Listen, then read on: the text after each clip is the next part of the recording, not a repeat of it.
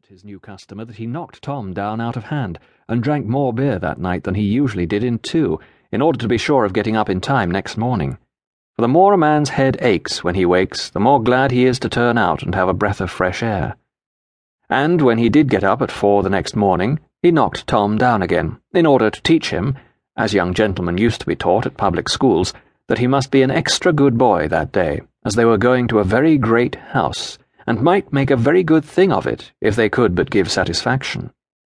And Tom thought so likewise, and indeed would have done and behaved his best, even without being knocked down. For of all places upon earth, Hartover Place, which he had never seen, was the most wonderful. And of all men on earth, Sir John, whom he had seen, having been sent to jail by him twice, was the most awful. Hartover Place was really a grand place, even for the rich North Country, with a park full of deer, which Tom believed to be monsters who were in the habit of eating children, with miles of game preserves in which Mr. Grimes and the collier lads poached at times, on which occasions Tom saw pheasants and wondered what they tasted like, with a noble salmon river in which Mr. Grimes and his friends would have liked to poach, but then they must have got into cold water, and that they did not like at all. In short, Hartover was a grand place and Sir John a grand old man whom even Mr. Grimes respected.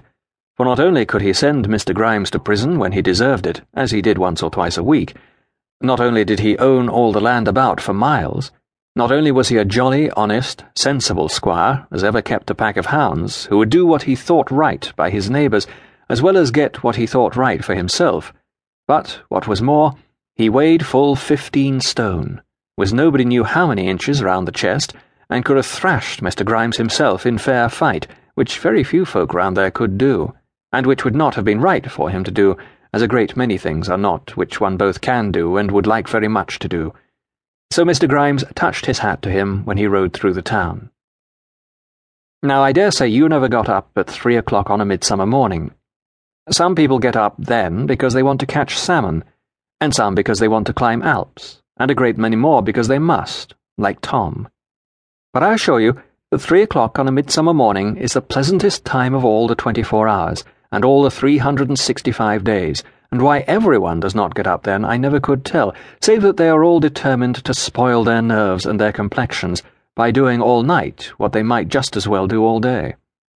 But Tom, instead of going out to dinner at half past eight at night and to a ball at ten, and finishing off somewhere between twelve and four, went to bed at seven when his master went to the public house and slept like a dead pig, for which reason he was as peart as a gamecock, who always gets up early to wake the maids, and just ready to get up when the fine gentlemen and ladies are just ready to go to bed. So he and his master set out. Grimes rode the donkey in front, and Tom and the brushes walked behind, out of the court and up the street, past the closed window shutters and the winking, weary policemen, and the roofs all shining grey in the grey dawn. They passed through the pitman's village, all shut up and silent now, and through the turnpike, and then they were out in the real country, and plodding along the black, dusty road between black slag walls, with no sign but the groaning and thumping of the pit engine in the next field. But soon the road grew white, and the walls likewise, and at the wall's foot grew long grass and gay flowers, all drenched with dew, and instead of the groaning of the pit engine, they heard the skylark saying his matins high up in the air, and the pit bird warbling in the sedges as he had warbled all night long. All else was silent, for old Mrs. Earth was still fast asleep, and like many pretty people, she looked still prettier asleep than awake. The great elm trees in the gold green meadows were fast asleep above, and the cows fast asleep beneath them. Nay, the few clouds which were about were fast asleep likewise and so tired that they had lain down on the earth to rest, in long white flakes and bars among the stems of the elm trees, and along the tops of the alders by the stream, waiting for the sun to bid them rise and go about their day's business in the clear blue overhead. On they went, and Tom looked, and looked, for he never had been so far into the country before, and longed to get over a gate and pick buttercups, and look for birds' nests in the hedge but Mr. Grimes was a man of business, and would not have heard of that.